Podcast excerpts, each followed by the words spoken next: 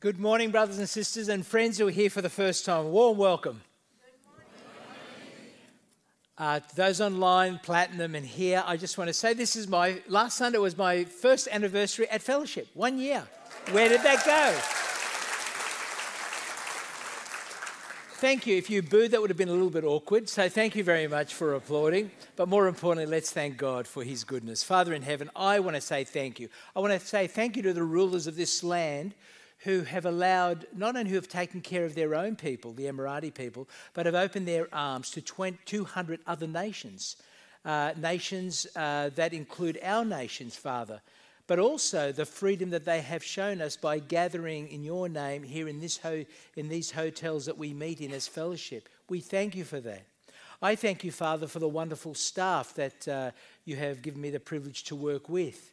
And I thank you, Father, for your body of Christ here at Fellowship, my brothers and sisters who have welcomed me and Sandy and have really made it such a delight that we could be together as family, journeying together in this walk with Christ. And we pray all this in Jesus' wonderful name.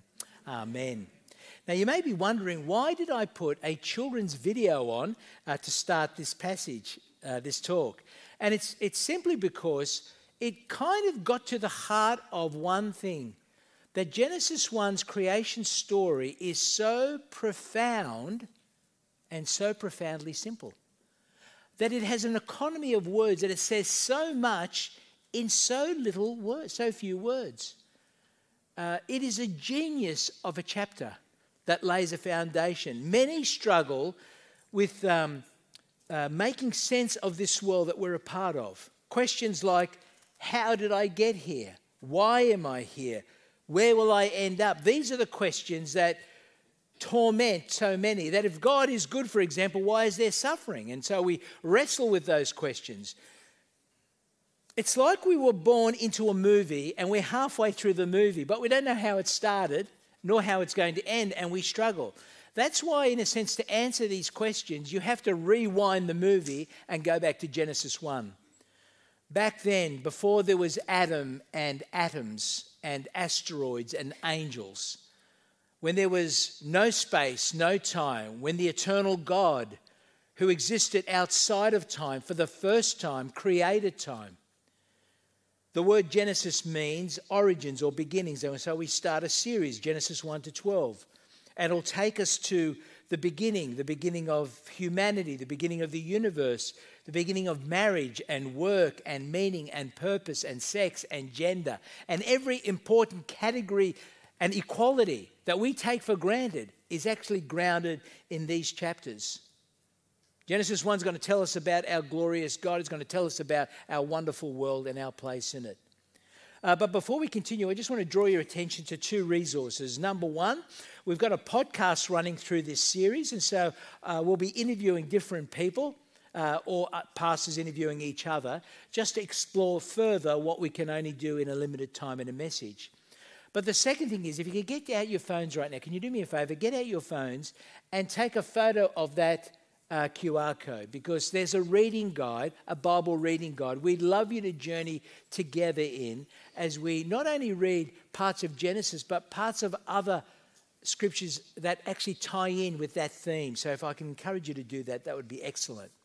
So let's go to the beginning.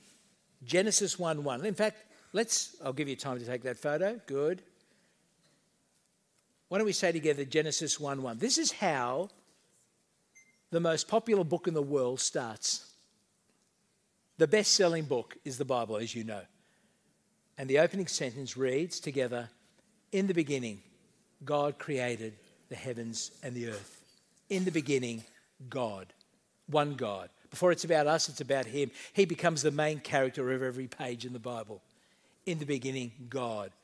Unlike, say, the movie Thor, where you've got the Viking god hanging with other gods and fighting each other, there's only, the God of the Bible, Hero Israel, the Lord your God is one. He is God, there is no other. He is God, there is none like him. He stands in a class of his own. He will not share his glory with another.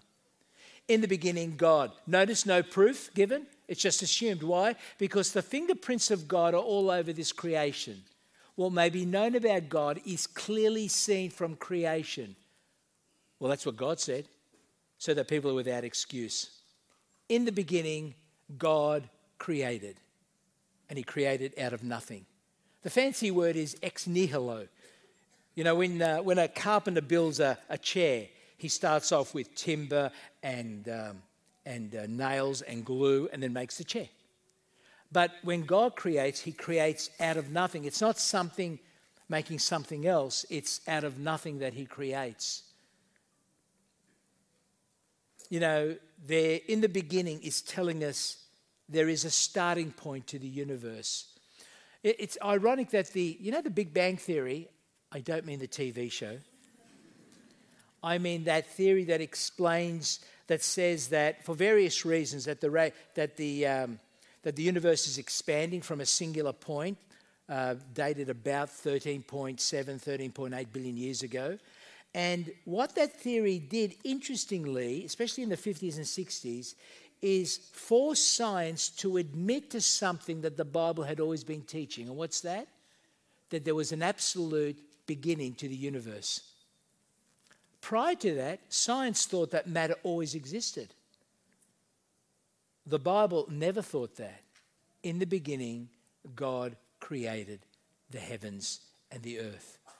Well, that's a summary term. That pretty much means everything, right? So that the God of Israel is not the God, is not simply the God of Israel, is not just the God of Israel. He's not even the God of this earth or this galaxy. He's the God of everything. The universe, known and unknown, including angels and angels who have rebelled, called demons. God creates. And he creates how? By the power of his word. God talks and the universe comes into being.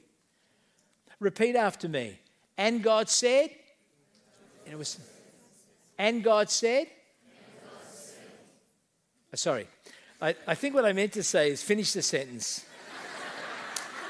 Let's start that again. And God said? And God said? Hey, there you go. Thank you. Sorry about that. God had a 100% success rate. 6 times that is mentioned in Genesis 1. God speaks, everything happens. You and I speak, and we can't even get our kids to bed by 7:30. Very different. And like father, like son. You know, you see the Lord Jesus caught in a storm in a boat. He's asleep. They wake him up. Don't you care? He's sort of half awake, half asleep, tells the wind and the waves to be still, and immediately they collapse into ideal lake conditions. I was reading this story to my kids when they were young, and I said, you know, there was a storm outside while I was reading the story. The wind was blowing, the rain was falling. I said, let's try it ourselves, see if we can do it. So I took them out to the front porch and I said, on the count of 3, let's tell the wind and the rain to be quiet. 1, 2, 3. Wind and rain, be quiet. Then the wind kept blowing and the rain kept falling. And I said, and that's the difference between Jesus and us. He speaks, and every time it happens. So in charge, God's powerful word. And notice how effortlessly God creates. There's no strain, there's no sweat, there's no fighting, there's no... I mean, very different from the Babylonian creation story, for example, Enuma Elish, and there were many of them around. Very different. You have the gods always fighting amongst each other, and then one god kills another god, slices the god in two. Upper part of the god becomes the heavens, lower part becomes the earth. You think, oh my goodness, so much effort. Not so with God. Let there be light, and the universe is unleashed with life. So in charge, so sovereign, so powerful, so good. God's word never, ever returns empty. Always does the job God assigns for it. And God made the same point while Israel was in exile. Isaiah 55:11, for example, says, this is God speaking, so is my word that goes out from my mouth. It will not return to me empty, but will accomplish what I desire and achieve the purpose for which I sent it. And by the way, that's as true when you speak God's good news to other people. That God's word is as powerful when it leaves your mouth as it reaches into the hearts of people. And those who accept the message are basically saved and become new creations. Sometimes, of course, that message in that moment can harden the heart. But have no doubt God is at work every time his word goes out. In fact, the only thing that seems to oppose God is us. We're the only ones who say, oh, I wish I was never born. We're the only ones who swap the truth of God for a lie and end up worshipping the creation rather than the creator. It's only us who live our lives without thanksgiving and praise to the God of the universe. The rest of the creation is doing it all by itself. To get a sense of how powerful God's word is, let's appreciate the size of the universe. If you're, we know light travels at 186,000 miles per second. I mean, that's a lot faster than those Maseratis driving on and Lamborghinis driving on Sheikh Zayed Road at 2 a.m. They're fast, but they ain't that fast. So that's how fast light travels, which means in 1 second, light will travel equivalent to 7 times around the Earth. That means in 2 seconds, light will travel from the Earth to the moon, which shows you the distance between the Earth and the moon. What we told, in 4.3 light years, light will finally get to the nearest star. Doesn't that tell you it's a long way away? Remember, it's traveling at 186,000 miles per second, and it's going to take 4.3 light years to get to the next star. 100,000 light years just across this galaxy to get from one end to the other. 2 million light years to get to the next galaxy. 20 million light years to reach the next cluster of galaxies. And in case you're wondering how many galaxies there ain't 100 million, they're not even 100 billion. There are 100 trillion galaxies in the universe. That's one big universe. Amen? And all created by the power of God's word. Clearly the universe is too big for us humans, right? Now, we have pride of place in the universe, but it's big. And I'll tell you what that is telling you, if nothing else, that God's glory is evident in the sheer vastness and the size of the universe. You've seen, Dubai Bling, right? A nip here, a tuck there, and a bit of Botox. Dubai Bling. Well, in a sense, the universe is God's bling. If you've got it, flaunt it. And he is flaunting his glory for all to see. And the more those telescopes open up the universe, the more we are in awe of the God that we worship. So are you having, and by the way, I love the way the Bible says those 100 trillion galaxies are in the palm of God's hand. Now, are you having problems trusting God? I was talking to someone who said to me that they're afraid of opening the Bible because they're afraid of giving God control. Control? What? You can't even keep yourself alive. You've got no control. It's very wise to attach yourself to the one who has. Amen? And what I love is, even Jesus says it so beautifully, not even a sparrow will fall to the ground apart from the will of my Father in heaven. And the God that we worship, who created the vastness of the universe, is Father, Son, and Spirit. You actually see hints of the Trinity there. Did you notice that? That in this chapter you've got God the Father, who creates through his word, his Son, by his Spirit, who hovers over the deep. So in Genesis 1:26, for example, listen to the way in which God speaks in the plural, the we instead of the me. He says, then God said, let us make man in our image and in our likeness. So what we're told is God, who is more than one person, Father, Son, and Spirit, is making us who are more than one gender, man and woman, male and female. God, who is more than one person, is making us into more than one gender, male and female. So Jesus is not simply plan B downloaded to deal with a problem of sin that God didn't see coming. Oh my goodness, they've rebelled against me. What am I going to do? I'll pull out Jesus to solve the problem. That the Creator was always the Saviour. As Melito said in the 2nd century, he who hung the earth in its place hung there on the cross. That the hands that you know, through stars into space, to cruel nails surrendered. Our Creator is our Saviour, and our Saviour is our Creator.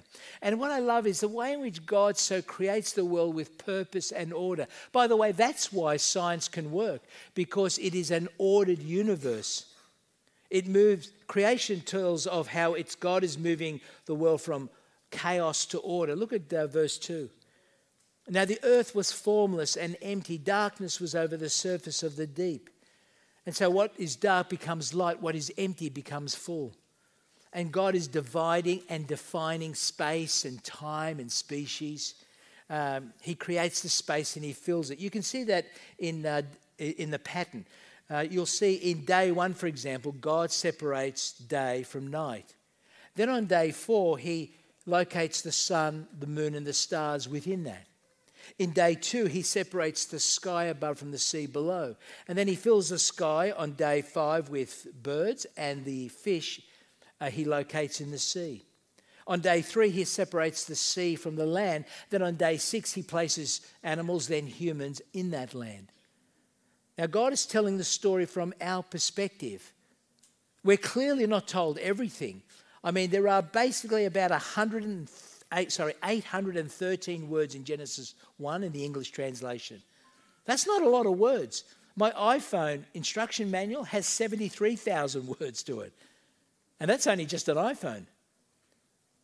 But there you see the beauty of our creation, God's creation. Now, we know Christians have different views on the how question. It's only that question. You know, some believe in an old earth, some believe in a young earth, some believe in the literal 6 days, others believe in acts and ages of creation. Some believe that God used evolution, but what every Christian must believe is that every species was created by the direct hand of God. And of that, there can be no debate.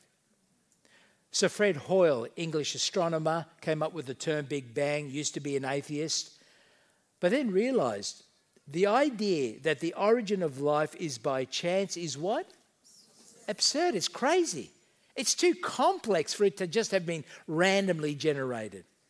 That the amazing cellular order of the natural universe had to be the outcome of an external intelligent design. That's a fancy way of saying God. God is so in control in Genesis 1. He alone commands. He speaks, he names, he creates, he separates, he blesses. The sea, the moon, the stars. You know, for many ancient religions, they were all gods, right? Always to be worshipped, always to be feared. But in Genesis 1, they're just moon, stars, and planets. They're just kind of created and told to do their job by day and by night. It's interesting, you know, after all the scientific revolution, you still have people believing in horoscopes and believing that somehow when you're born and the order of the planets is going to determine your destiny. The fact that you can have identical twins born on the same moment, you know, pretty much, and ending up with two different lifestyle choices and the outcomes and destinies, you might have thought that might have been a good argument against horoscopes. But what I loved is I remember hearing this German editor, and he was waiting for the horoscopes to come in, and they had to go to print. For the newspaper. And so he thought, what am I going to do? I'll just write my own, you know, Sagittarius, Taurus, he wrote his own. And he was just so afraid he was going to be found out. No one noticed. So he said, why am I paying money to someone to write horoscopes? I'll write my own. And that's as useful as they are, just made up. Just made up. They have no authority. You know, it's interesting. It's not the order of the planets, it's the God who created the planets that controls our destiny. That's why when Christianity shapes a culture, what happens is two things happen.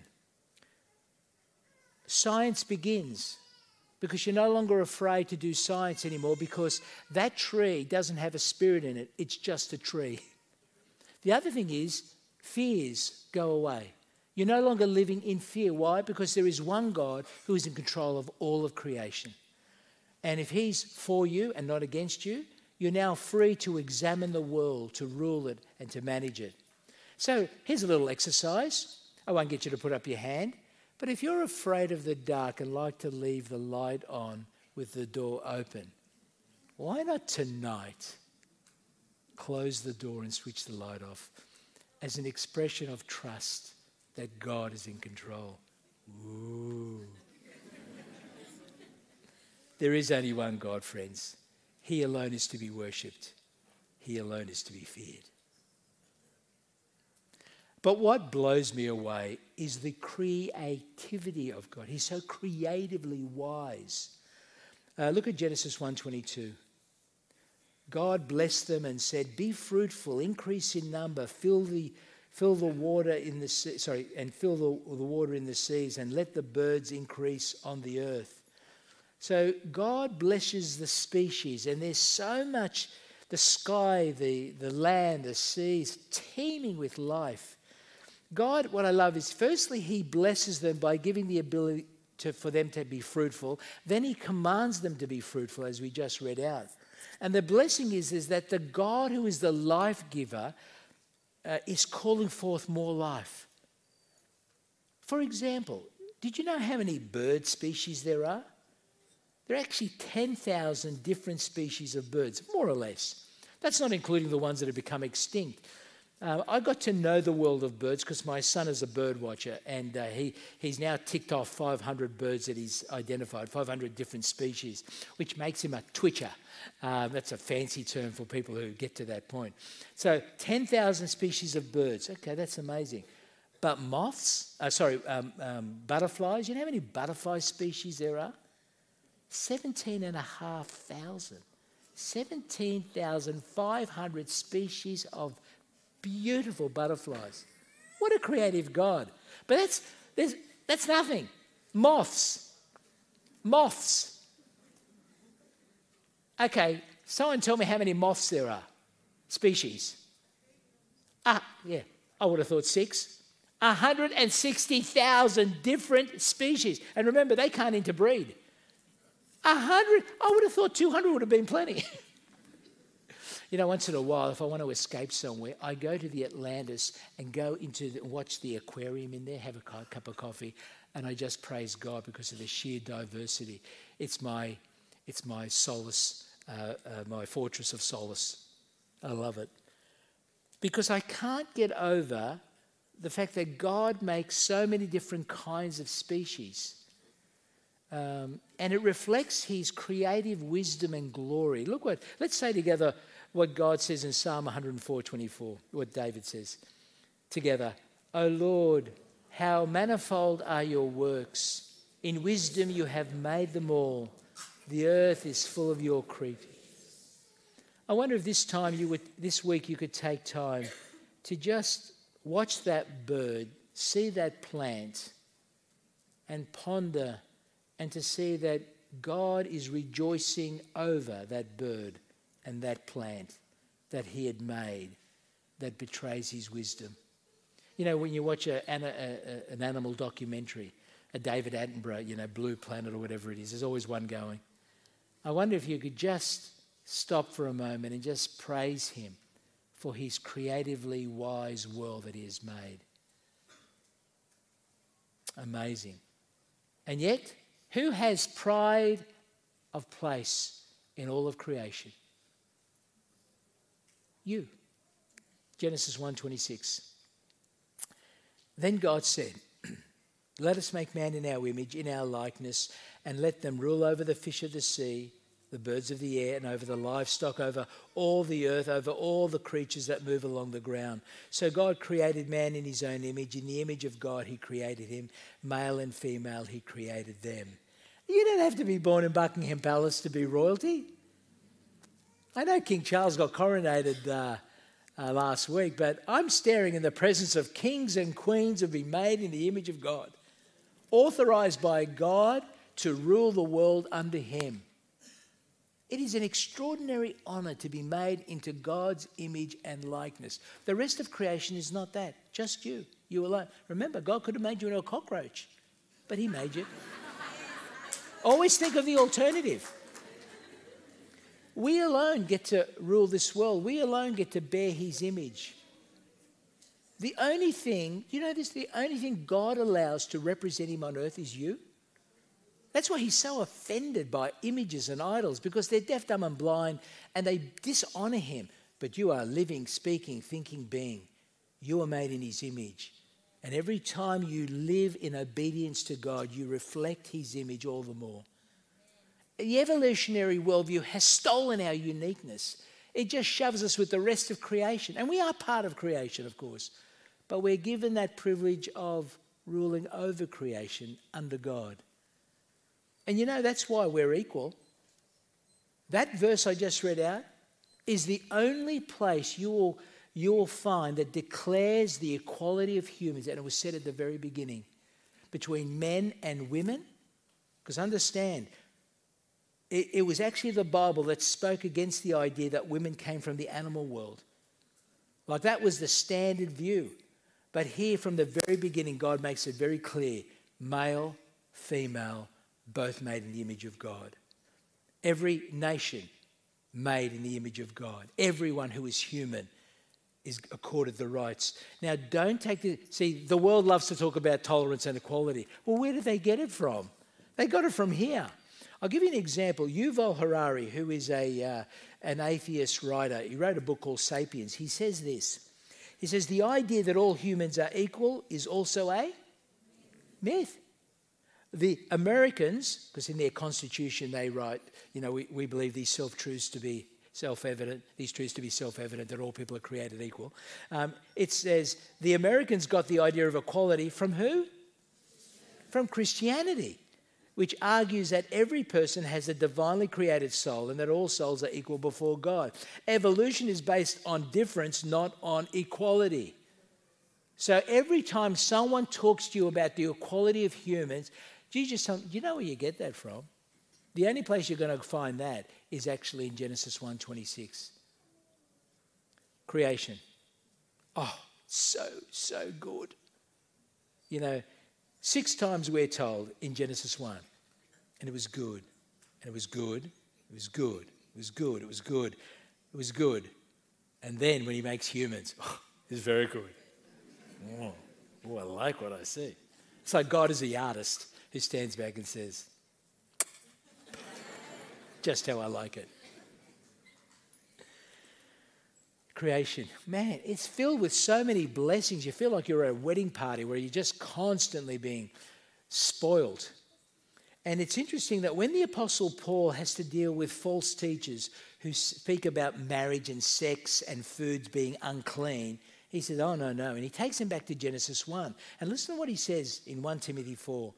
The Apostle Paul says, for everything God created is good. Nothing is to be rejected if it is received with thanksgiving, because it is consecrated, set apart by the word of God and prayer. Now, that doesn't mean you can go around smoking dope. It's not that marijuana wasn't created for you to smoke. That wasn't its purpose. I thought I'd just check you on that. Now, do you really believe that all things were created good? Yes? Okay, try this quick quiz. Which is the odd one out? I want you to talk to the person next to you. Which is the one that doesn't fit? Sex, wine, sin, God. Which is the odd one out? Talk to the person next to you. Just from... Hang on.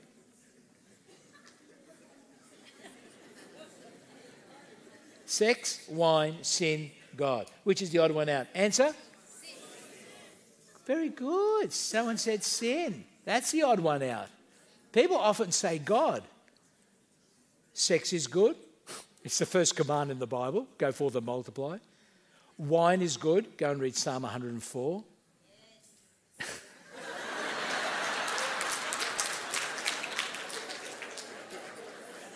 In moderation. To be enjoyed on God's terms. Or as Paul says, received with the by the word of God and prayer. I thought I'd just throw that in, but yes, it is. I mean, Jesus produced 600 litres of the best at the wedding of Cana. Sex is good. Wine is good. God is always good. Sin is bad. I love what C.S. Lewis said. Check this out. He said, well, there's no use trying to be more spiritual than God. And that's what religion always tries to do. It always tries to be more spiritual than God.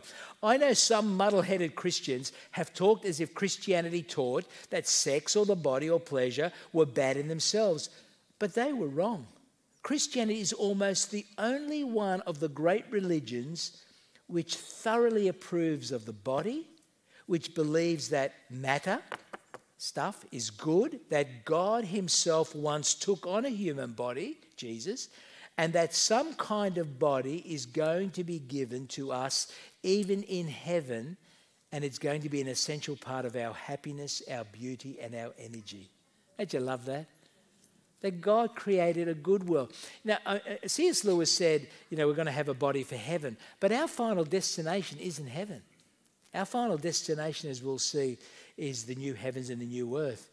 You know, this week of creation is just filled with God being so good, issuing blessing after blessing, till finally you'll get to the seventh and last day, a day where God rests and by implication invites us to enter into his rest, where we get to enjoy his goodness for his glory and our good, a day that was never supposed to end.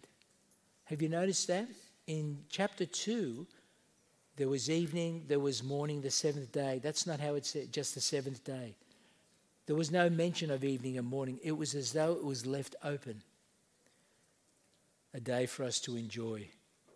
And what I love is God is so committing to doing us good that he will get the world that he had planned for.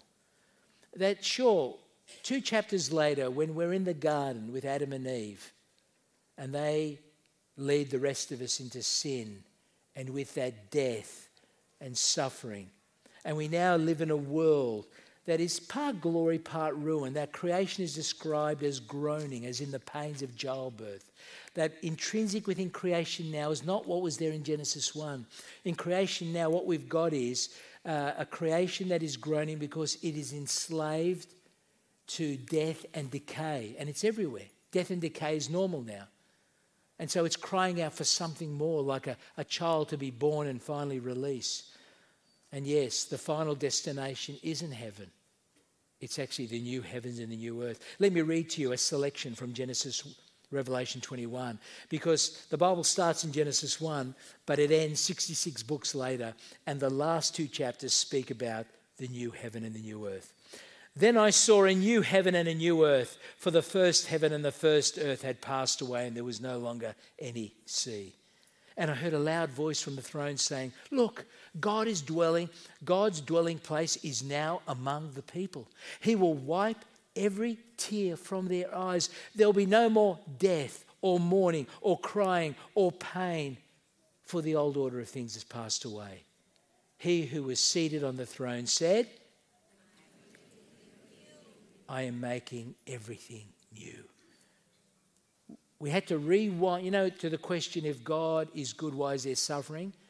You have to first rewind the movie to the beginning, then you've got to fast forward the movie to the end and discover that God's going to get that new heavens and the new earth that he promised you. You know, soon after my wife and I were married, a friend of hers, a friend of Sandy, her name was Lorraine, had tragically died in a car accident. It was a Thursday night. And we discovered that on the Monday before that, she was studying Genesis 1 in her Bible study group, a bit like many 242 groups are doing right now. And apparently in that group, she was quoted to have said these words, and we heard them in the funeral. And this is what Lorraine said. Remember, this is 4 days before she died. She said, "If God went to all the trouble of making this wonderful world, which he knew he would have to destroy because of sin and death, imagine what the next one will be like."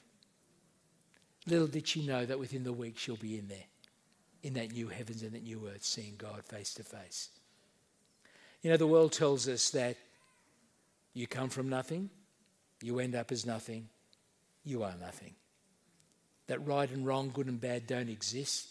They're just like blue and green, just personal preferences. But this is a lie, and it comes from the father of lies. And more than anything is, Satan wants us to not enjoy and praise God for his grace. Did you notice that God's grace is all over creation? The act of creation itself from nothing, we were created out of nothing, is itself God's undeserved love. And then on top of that, God's grace in positioning us humans as made in his image, even more grace. And then locating us in a world filled with so much blessing, so much life. That was the grace of God. And then more than that, that even though we had sinned and brought death and suffering into this world, God didn't give up on us. But then in the promise of a new heaven and new earth, well, there'll be no more crying or grief or pain and no more death. And then the ultimate grace, where God so loved the world that he gave his one and only Son, that whoever would believe in him may not perish but have everlasting life.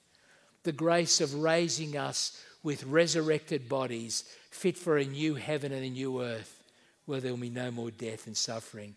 Doesn't it blow you away to think that the Lord Jesus Christ, through whom and for whom the universe was created, allowed himself to be crucified by men whom he had created on a tree that he had made? Why? So that you could rise from the dead and live in that wonderful creation, praising God for the rest of your eternity. What a good God. Now, if that's not a reason to praise God, I don't know what is. So it seems to me we ought to be joining the angels in heaven right now and saying together these words from Revelation 4, verse 11. Will you join me in praising our God? But will you do it slowly, thoughtfully, and from the heart, together? You are worthy, our Lord and God, to receive glory and honor and power. For you created all things, and by your will they were created and have their be. Let's pray. And let me use the words of our next song to pray out this message. O God of creation, there at the start, before the beginning of time, with no point of reference, you spoke to the dark and fleshed out the wonder of light. And as you speak, 100 billion galaxies are born. In the vapor of your breath, the planets form. If the stars were made to worship, so will I. I can see your heart in everything you've made, every burning star, a signal fire of grace. If creation sings your praises, so will I. And we pray this in Jesus' powerful name. And all the saints said, Amen, amen indeed. Let's stand and praise our awesome God.